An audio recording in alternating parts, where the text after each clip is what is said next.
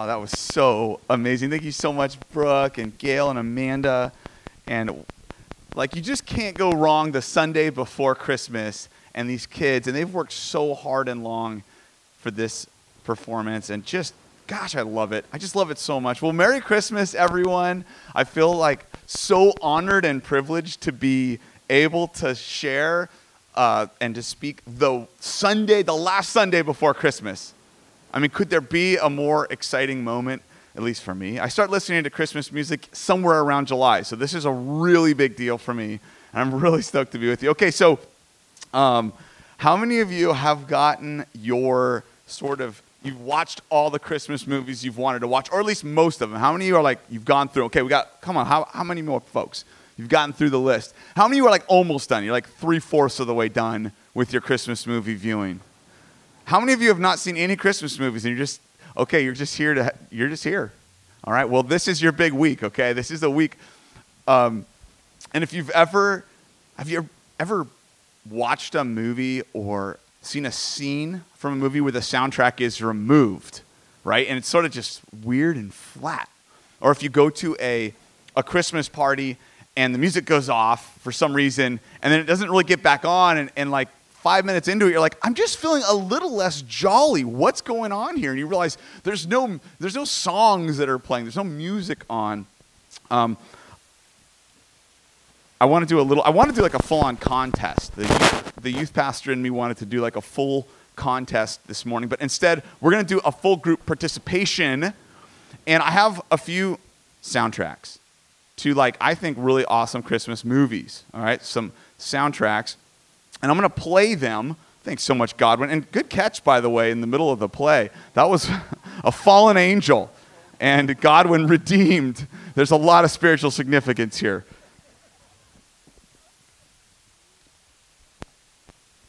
All right, so uh, everyone turn to the person to your left and say, I prayed all year that I'd be sitting next to you at church. Go ahead. All right, good. Okay, I just needed you to hear your own voice. As a, as a teacher, they say, have your students hear their own voice. And so I'm just going to see if this helps. Here's what I'm going to do I'm going to play a song, it's a soundtrack to a Christmas movie. And as soon as you recognize it, and you got to put yourself out there a little bit, people. It's Christmas time. It's the time of year where you put yourself out there a little bit more, where you give a little bit further than you're used to. Just get your hand up when you think you know the movie, okay? Yeah, see, look, already anticipating the action. All right, so I'm just gonna make sure this actually. Okay, it's sort of working. Okay, good. All right, I'm gonna play the first one when you think you know it. Ready?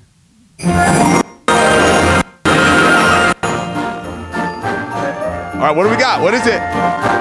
Elf. Okay, that was good. That was an easy one, though. That was an easy one. All right, here goes another one. Ready? On your mark. That was Elf, the soundtrack to Elf. I love singing. Singing's my favorite.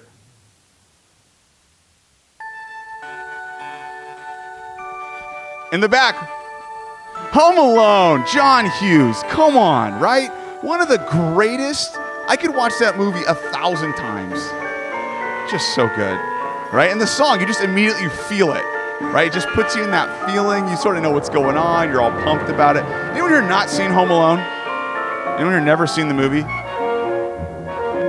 Okay, this is your Christmas gift this year to watch Home Alone. All right, this one's a little more, a little more. Okay, what do we got? Polar Express! Very good. Poor Tim. He's been raising his hand every time and I haven't called on it once. Tim, I'll call on you for the next one, I promise. Such a good student. Front row, hands up every time. All right, this one's kind of like a little, this one will be a little more tricky. Let's see.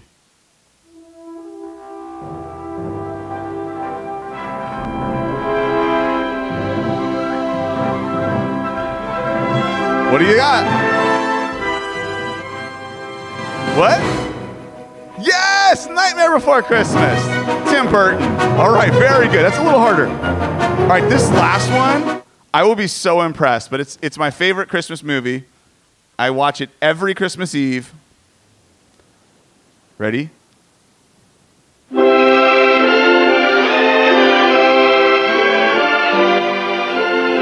It's a wonderful life! Oh man! So good, right? Like, I should just play the last scene from that movie and then close in prayer, and we'd be done. It would be all we need. Thank you so much, Sam Croup. Um, it's, it's some things, some truths, some feelings, some realities can truly only be accessed in song. There's just something about sort of propositional truth and prose and you know paragraphs and sentences and subordinating conjunctions that just can't communicate some of the most powerful truths. And I think around this time of year in our culture here, when we get into that sort of Christmas zone, we start to encounter these truths and we start to encounter some realities that sometimes only music can teach us, can invite us into. And uh, on this Sunday, I have been asked to continue our series, Simple Christmas. And I want to look at a song. We're going to be actually looking at one of the oldest songs. It predates the Christmas stories that show up in Matthew and Luke by probably like 30 or 40 years. This is like old school, classic, vintage Christmas song. And, and we're going to notice as we look at it that this song actually invites us to consider not just Christmas, not just our season, but our lives, our priorities, our world, to consider it from a sort of dramatic angle, a very different angle. So if you would like to, I want to invite you this morning to join me in Philippians. It's this letter that Paul writes to this pretty important Roman veterans colony in Macedonia, this place called Philippi. It's mostly it's, it's a very important city, very important psalm or hymn I'm going to read to you. And it's in what we call chapter 2 of Philippians. And I just want to read it. And I am entitling this sermon Simple Christmas Song. Like, simple Christmas song. And it's so wonderful when we get a peek. And if you don't know, if you've ever encountered Paul of Tarsus or read anything about him or heard anything about him, he writes a lot of stuff. And some of it's really complex, some of it's difficult to understand. But then there are these peaks that we get, like a peek into the larger narratives, the larger ideas and paradigms that sort of are constantly cycling through his mind. And in Philippians 2, we actually get a peek at one of the primary songs that's sort of stuck in his head. Comes out in other places, in other parts of his writings, but it's sort of crystal clear here. And so this morning, what I want to do is just read it, consider for a moment who he's writing to, and then consider our own, our own moment and our own lives. And each of us individually, us as a community, and then closing. So, a simple Christmas song. I hope this is a simple sermon. And um, if you would like to open your Bibles, this is in Philippians 2. And by the way, I just think it's special. I'm reading today out of my favorite Bibles. This is when Todd, Todd got me. Where's Todd at? Todd's here somewhere. Todd got me when he was on a sabbatical a uh, number of years ago studying at Oxford, and he picked this up at a bookstore. And it's like, I just have such an affection for it, Todd. Thank you so much. I'm going to read from this this morning. So, if you don't have a Bible, you just want to listen, that's how the ancient audience encountered it anyway. So you're in good hands. So let's go. He says this to this small community If anyone, if there's any, therefore, comfort in Christ, if there is any affection of love, if there's any fellowship of the Spirit, if any mercy, if any sort of kindness and mercifulness, then fulfill my joy. Make my joy complete that you all think in unity. In love, you share. That you're literally the term is one souled, that you're like one souled in your thinking, that you as a community are so united that you're finishing each other's sandwiches, sentences, yes. And not out of selfishness or vain glory, kenodoxia, this vain sort of pursuit of one of the most important priorities in the ancient world honor. But in humility, you consider one another as better than yourselves. Not seeking after your own things, not, not pursuing your own stuff, your own agendas, your own empires, but the things of others you pursue. Have this mindset, have this worldview, this thought, this paradigm of mind that was also in Jesus, our Messiah, and Jesus the Christ, the child that we've been singing about this whole morning. Who, though he was in the morphe dulu, the form of God, the rank of God, the status of God, he didn't consider that something to be exploited, but rather he emptied himself, taking on the morphe dulu, the form of a slave, the form, the rank, the status, the realities of a slave. And in the likeness of humans, he became. He became like a human. He became a human. And in the appearance of a man, he was found. He humbled himself. And it gets, goes even further becoming obedient to death. A God that becomes submitted to death. This is unheard of. Even death on a cross. But on account of this, God, God the Father, lifted him and gave him a name, a reputation, a status above all names, that in the name of Jesus all knees will bow in heaven, on earth, under the earth. This is living, this is dead, this is everything. And all tongues will confess that Jesus Christ is the Kurios, is the Lord to the glory of God the Father. Like human beings were weird we are very strange organic beings. We're psychosomatic, pneumatic beings. We are this complex mixture of things. But unlike a sequoia or a tree or a bush, that just they just grow. They're just there. A tree doesn't have a midlife crisis. A tree doesn't ask itself in the morning that I know of, why am I here? What ought I to do?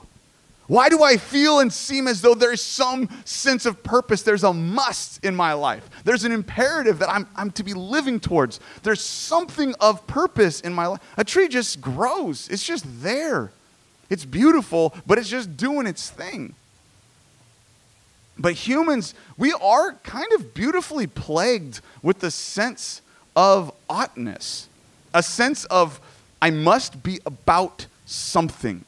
I must have an agenda or a value or something that I'm pursuing in life. We all have it. In the ancient world, even though they didn't have our technology, they didn't have our lifespan for the most part, and they had a whole bunch of weird things that they were up to. And if you want to learn more about that, come hang out. We'll talk. There's a lot of weird stuff that they did, a lot of weird stuff we do. But the ancients, though, were just like us in the sense that they all were pursuing something, and generally something that most folks agreed was a worthwhile pursuit.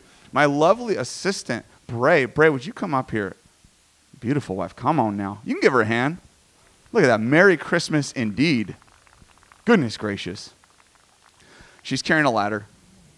We just have been so in a construction project for the last eight months. We just bring ladders with us wherever we go. Okay, so this right here, yeah, oh, perfect. You set that beautiful ladder up. So this, this is going to be the thing. This is that product that the Philippians, the ancient Philippians, pursued. This is the, the, if they were a factory, this is the thing they built. They built these ladders. And for the Philippians and Michelli, my other beautiful assistant, Michelli, would you come out? My beautiful daughter, Michelli, help me make some signs. Um, could you? Yeah, come on, give her a hand. Look at this. Michelli, my little, it was like two minutes ago that she was up here dressed as like a, a little angel, like a little two year old, and now she's 12. What happened? Which, like, could you hang this on the, just that side of it? Yep, perfect. Hang this on the ladder. And so, in the ancient Roman world, in particular places like Philippi, this feels sturdy enough. They always say this is not a step, right? How many of you ever obey that, that last one? Uh, come on, not a step. Put some spikes on it then, right? I'm stepping on it. Okay, I'm not tonight today though. But the goal of the ancient life, the goal of every good little girl and good little boy in the Roman Empire, particularly men, it was dominantly patriarchal. The goal was to move up in status in this thing called honor. And we hear about honor, we watch movies about honor, we have a sense of honor, but honor is essentially, it's not like self esteem. Self esteem, you wake up in the morning and go, oh, I'm good enough, I'm smart enough, and doggone it, people like me, right? A little SNL throwback right? Self esteem is something between you and your therapist that you try to build up, right? honor is a public thing. Think back, this is going to be scary to some of you. Think back to junior high. We have a lot of therapists in the house here today, so if you need to work some things out, I know that's a frightening thought for some of us, myself included. Think about coolness in junior high. Remember being cool? Remember how like important that was? Like the rich kids were the rich kids, athletic kids, athletic kids, but the cool kids, that's what you wanted, right? So you're kind of in this in this like ladder of coolness. I don't know about you, but I, I knew where I was on that ladder, and it was not very high right? But I was not bottom rung, but I was certainly no, I was not even middling. I was kind of down last quarter of it. But it was a place I knew and I understood. Coolness. This is what honor really is. It's a public perception, a notion of your sort of credit score in terms of how valuable, valuable you are in the eyes of others. And we think of that as that's a little bit maybe shallow. If you live your life caring about what others think of you, we're like, that's shallow. But that's also coming, by the way, from our cultural moment. We're very individualistic. But the ancient world, it was everything. It was really important. And so a good boy, good Roman boy, good Roman girl, especially boys, would live a life seeking to ascend up a ladder. It was even institutionalized in a Roman context. There was this thing called the cursus honorum, the course of honors and offices, that literally you would try to get these certain offices and these certain statuses. Philippi, and this is the last academic thing I'll get into here. Philippi um, has been thoroughly excavated. And what was discovered in Philippi is not surprising for ancient Roman culture, but a litany of these things called inscriptions. Like it's just littered with inscriptions everywhere. Really expensive, really conspicuous inscriptions.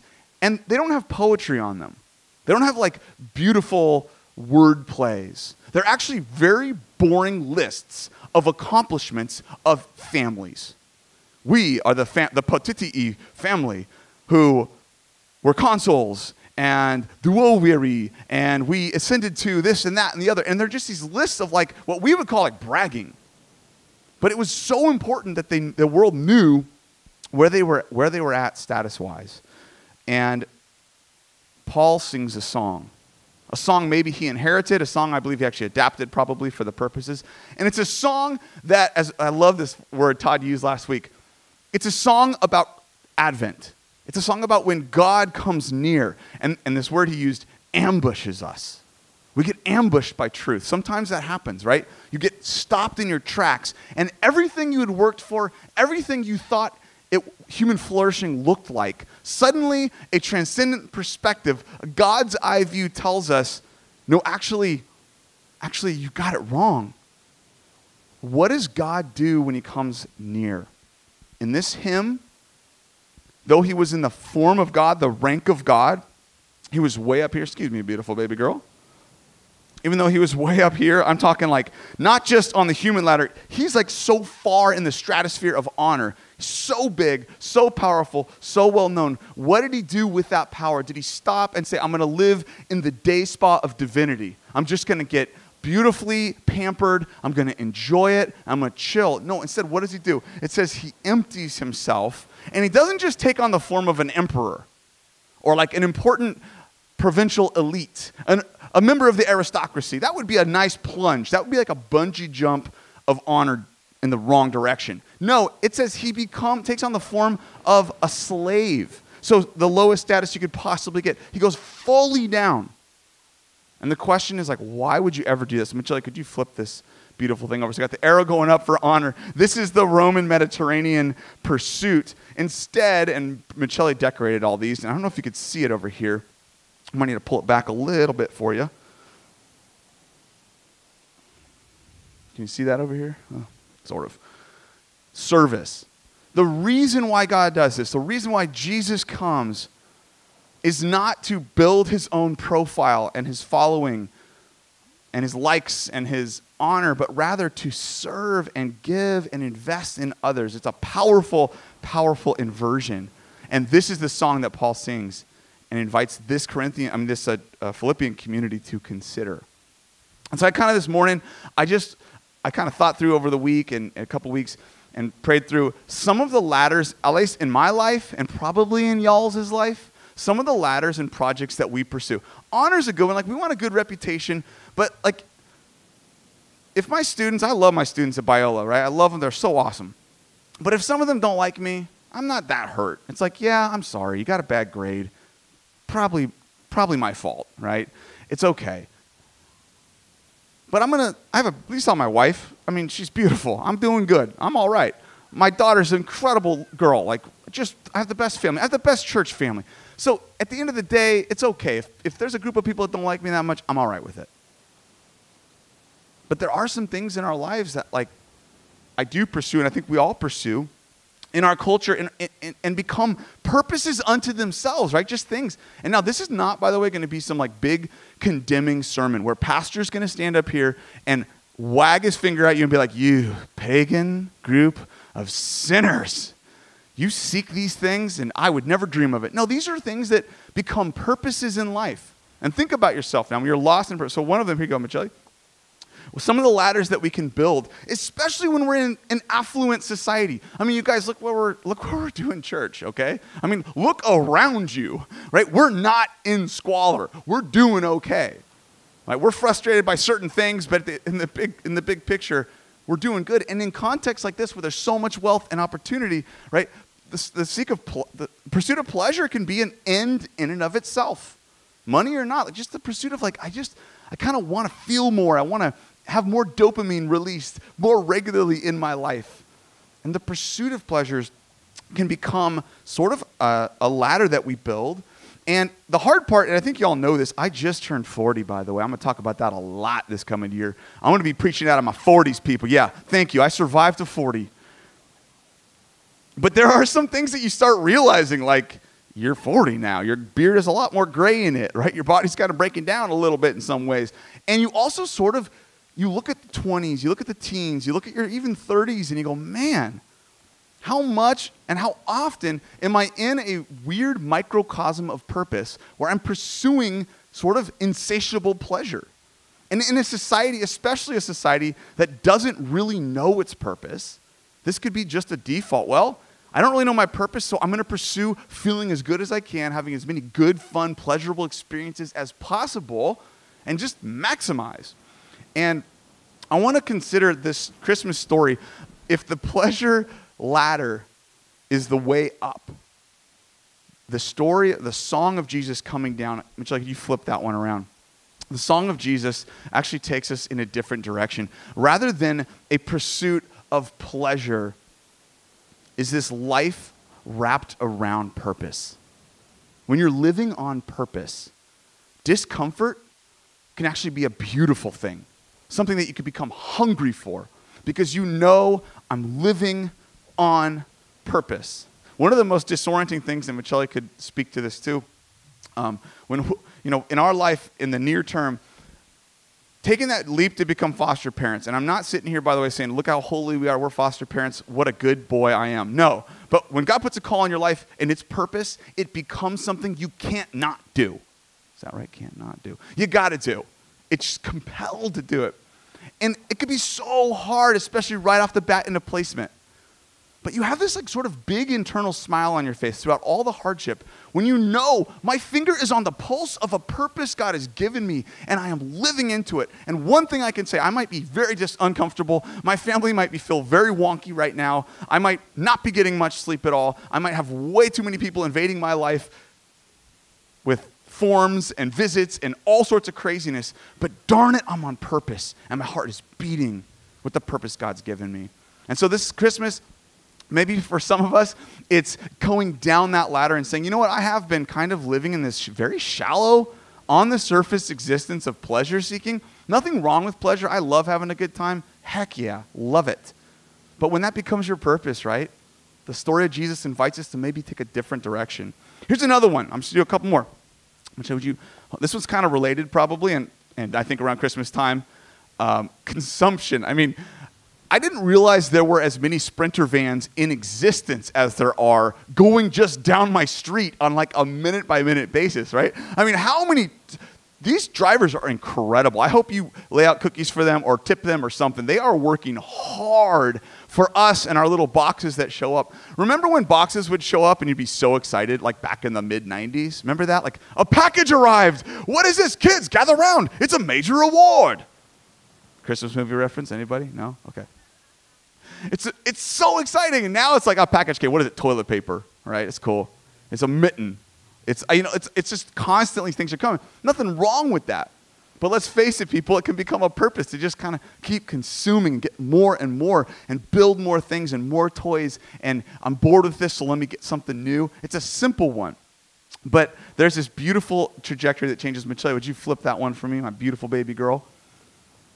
The ladder leads us in a different direction. The, the, Jesus story leads us to a place out of extravagant consumption into, listen to this one, I like this one courageous contentment. Courageous contentment. It's a great line Paul says later in his life. But godliness with contentment is of great gain.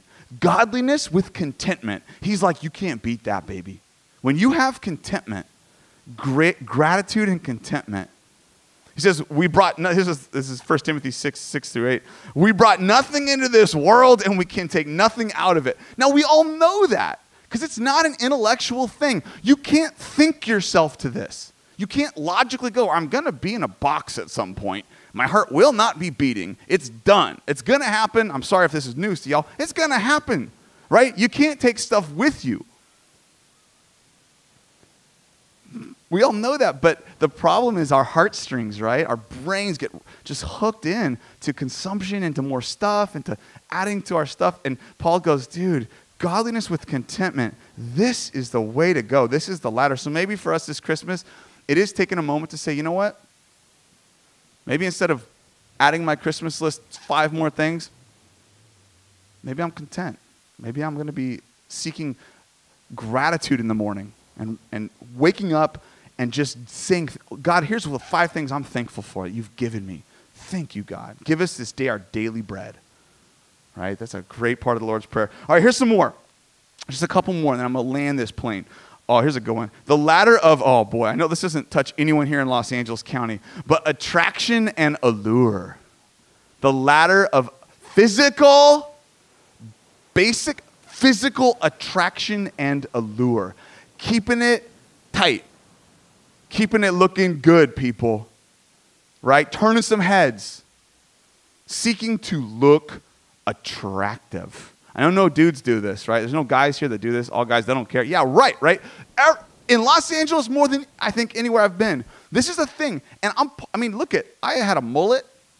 You know how, how much care I gave to that thing? I stroked it, I spoke to it. Michelle, I love my mullet, right? I care about image as much as anybody else. And it's really surprising, and you may not struggle with this. Again, you could maybe one or two of these things you'll identify with. But Bray and I, this is one of our things in life where we've, and I hope it's okay to say, babe, I'm asking you in front of everybody, but like my, my wife was a model. She was beautiful, wonderful model. And, and it comes with a cost when you're a model, a teenager in early 20s. Like, it comes with a cost, right? It comes with a, a certain remainder in life of like, how do I, I've, been at this place, how do I keep that going? How do I keep this beauty and this image? And, and I find it for myself. I was not a model, not even close. But we, we did this thing for all recovered mirrors in our house. Like, you're like, is, do vampires live here? Like, what is this? We covered mirrors in our house for this one season where we're just going to the Lord about this. And it was striking the freedom you actually experienced in your house. And it was during COVID. So, like, you're just walking around into a room, you, you naturally look up. How do I look? How things going? What's happening? I'm not saying don't check for boogers. I'm not saying like, you know, make sure there's no celery in your teeth. But you know what I mean when the, the, the ladder of allure becomes our addiction. It's just really cool picture. And Michelle, you can flip this.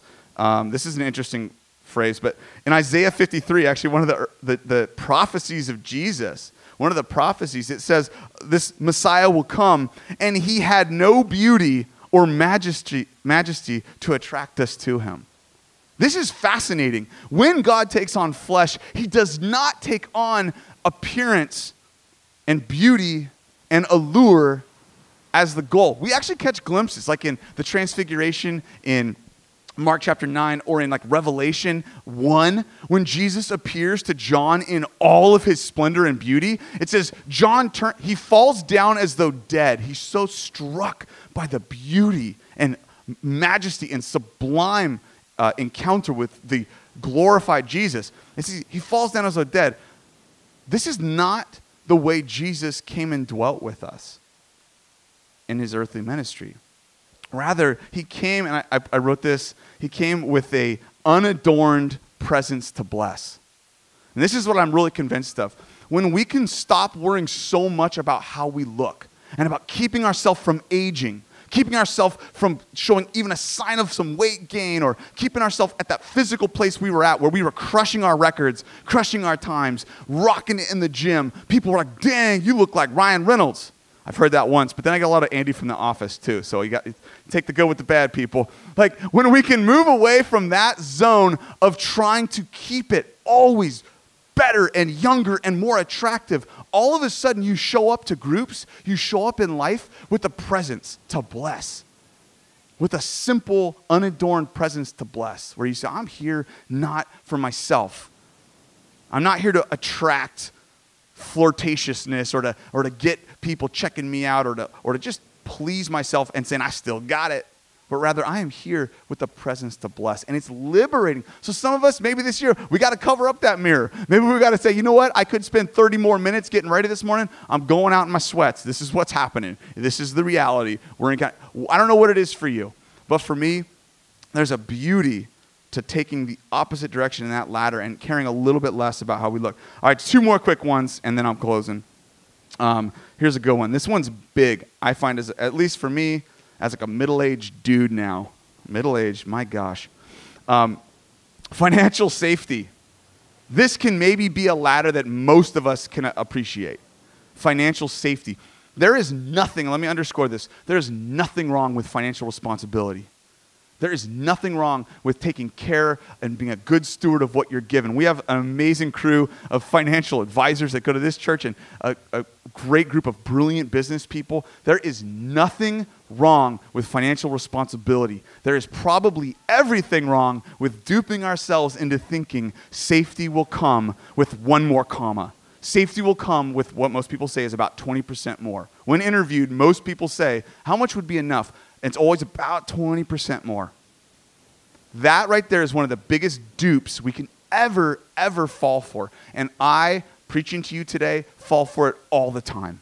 Check the Vanguard account, check the E Trade account, check the retirement account, check the Union Bank of California account. When I see it a little fatter than normal, oh, baby, that feels good. Daddy's safe. When it's getting a little bit like, ooh, that margin's a little smaller, I won't call myself daddy. Bray does not like it when I call myself daddy. I don't know why. I'm sorry, Michelle, you have to be here for all of this. But financial safety, and when we can, instead of tight fisted building our panic room of financial safety, can follow Jesus for a little bit in life and watch him as he has prodigal generosity. You could flip that one prodigal generosity the whole picture of Jesus is one, and literally Paul brings this up in Second Corinthians. He says, Though Jesus was rich, he became poor that you might become rich. You see, it's not about money, having a lot or having a little. It's about recognizing what it's for. One of the greatest scenes of any movie, The End of Schindler's List. If you've ever seen that movie, it's a tough one to watch. The most powerful moment is when Schindler is standing there and he realizes I have a pen, he has this pen that could be worth money. And he goes, I could have given more. I could have gotten one more person out of the death camps. And he just has this, it's so darn crystal clear when you have that moment of encountering what life is about. It's not about building our palace of safety. And I got to preach this to myself, you guys, because everything else in our world is telling us a little bit more, be a little bit safer, be careful, you might run out, there might not be enough to go around. And instead, our God is saying, When I came to you and walked with you, did I not demonstrate what this human existence is for? It is for dumping yourself out in the lives of others in this loving, self giving relationship. What is money for? Money is here to bless. And so this year, and this is not a, a tithing call, I'm not like passing the plates right now. I don't care if you give to the church. I, I mean, it's important to do. I think it's a good discipline. Let's not throw that one out. But, but what I'm trying to say is, like, maybe this year you got to write a big, fat, weird check. Maybe this year you open your hand on something and you talk to your spouse, please, if you're married, talk to your spouse. Make sure that y'all are both on the page. But like, if God taps your heart and goes, hey, I want you to do this, I know some people personally, and I know, I know these people that have given a big fat chunk of money. That was a lot to them. I mean, like half. They just felt I go, oh, I'm just going. It's, I'm just doing it. All that came from that, and they gave it to some people that were deeply in need, all that came from that was the kinds of blessings you could not imagine. Our God loves open hands. He loves to fill open hands with more stuff because he knows they're not going to close their greedy digits around what he's dumping into them. He knows they're going to keep going, all right, cool, here's some more, here's some more, here's some more. And it gets addicting. George is a financial advisor. George, tell me about it. I mean, it gets addicting, right? You see it in your clients, you see it in people that say yes to it, that go, I want to be financially responsible, I want to use my brain, I want to use my resources, and darn it, I'm going to give. I said I wanted to go 20 minutes. Okay, last one. Here's my last one. This one maybe is really important. So this year, maybe some of you got to do something crazy. Do something crazy. Do something beautiful. Do something beautiful. Talk to Russ Hamilton about Watts Powerhouse. They're trying to raise money for some folks in Watts. Just, just $10,000 to support a youth pastor there. Some of you can write that check without even thinking about it. You would be changing a community in a way that could not be done elsewhere. I don't know what it's going to be. That was real specific. I don't know what it's going to be for you, but maybe there's someone that you just got to give to. Okay, this last one. This is not righteousness. I did not misspell it. This is the ladder up that we're kind of on sometimes. Not righteousness, but rigid, ever enforced rightness. Oh my goodness, people. Rightness. Are we not in an age of being right? Like, I am right, you are wrong. I am right, you are stupid. I am right. How dare you? I am right, and you're the problem. See, that's what I'm talking about. Someone's into it. Right? Like this thing of being right. And I struggle with this myself. I feel like I see something so darn clearly. I'm so sure of my position on it. I'm so darn sure I'm right. Jesus stood before his accusers, yelling lies at him, and he stood there silently. Like, dang. God comes to us and he's being told lies. He's being accused of things that we all know he did not do. Instead of standing up and going, whoa, whoa, whoa, whoa, whoa, let me have my rebuttal, he sits there and he takes it and he says, no.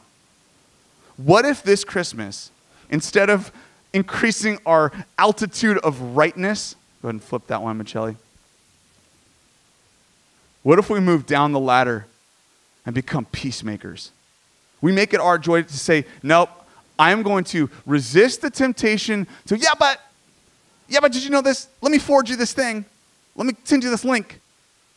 Instead, we stop and go, no, I think I'm going to make my life about peacemaking for a while. Just experiment with it. Try a month of it.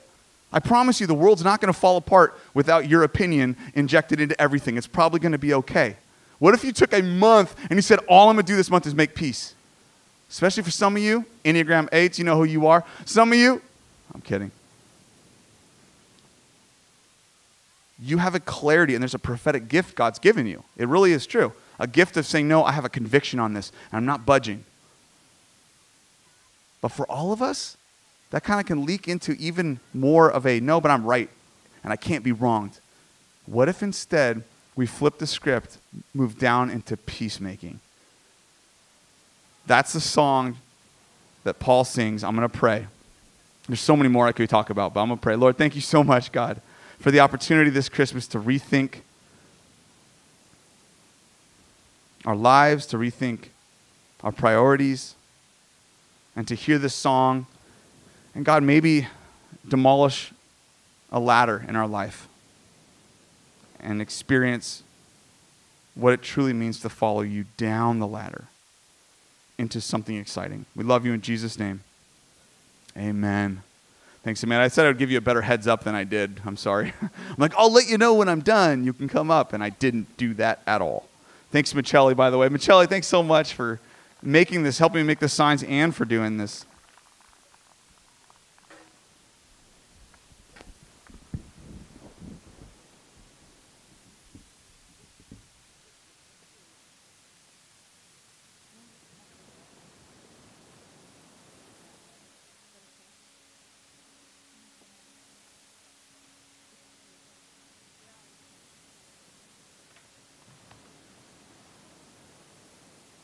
Church on the beach is a messy business with all these cords.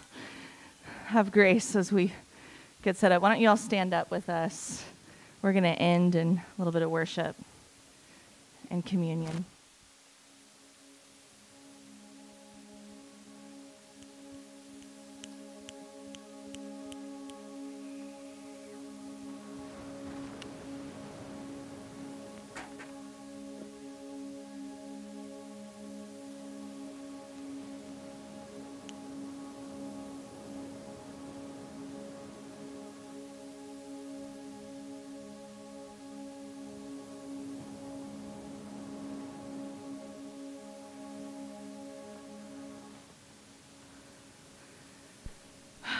Lord, thank you that you do give us the picture of humility,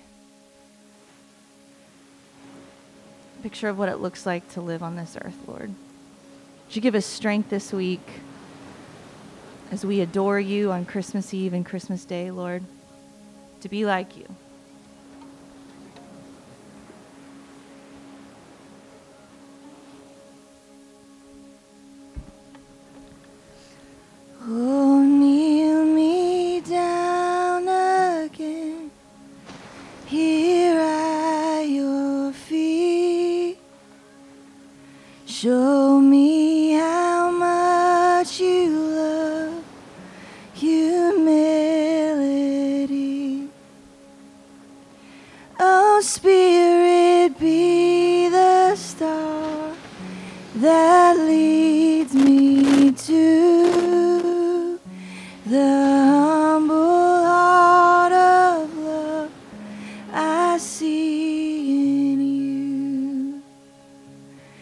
You are the God.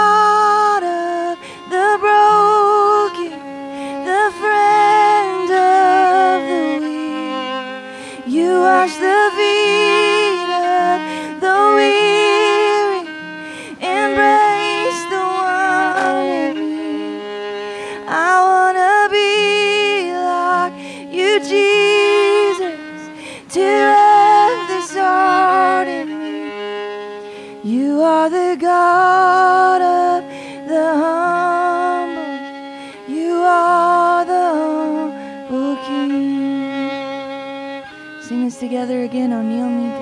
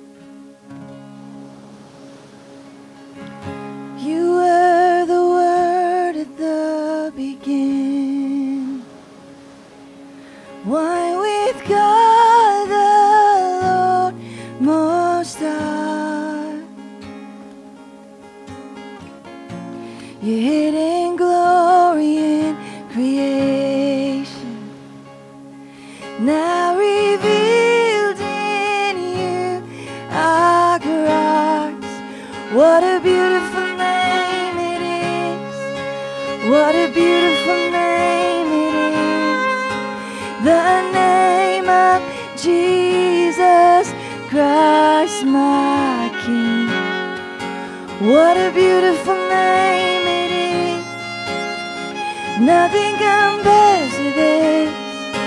What a beautiful name it is. The name of Jesus. Let's sing it together. You didn't want heaven without us. You didn't want heaven without us. So, Jesus, you.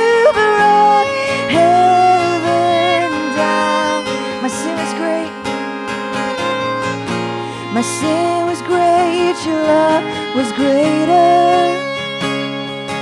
Why could separate us now?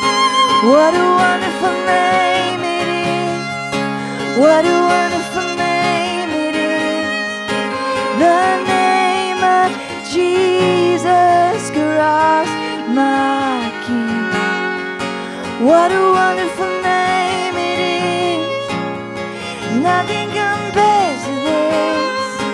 What a wonderful name it is, the name of Jesus. We sing this together. Death could not hold you down. Death could not hold you.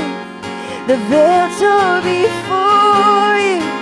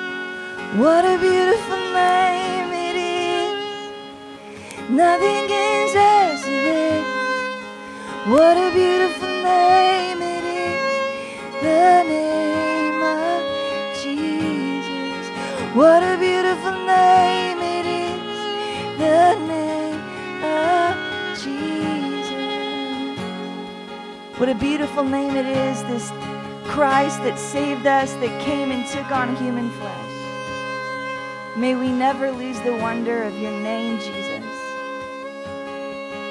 May we never lose our adoration for who you are and what you've done. You came to us in the most vulnerable form you could, as a baby.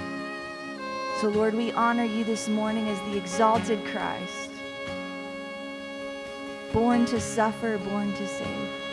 We let that ring true in our hearts, Lord. We honor you, we glorify you this morning. We partake of the blood and the bread, your body broken, your blood spilled out. Thank you, Jesus, for who you are. We love you, Lord. We give you our affection. Whenever you're ready, the communion table is on your right. And um, if you, those in the front want to go ahead and make your move forward first, um, we'll end with communion. We'll sing a couple more sentences of the song, and then you'll be released for the day. Merry Christmas, everyone.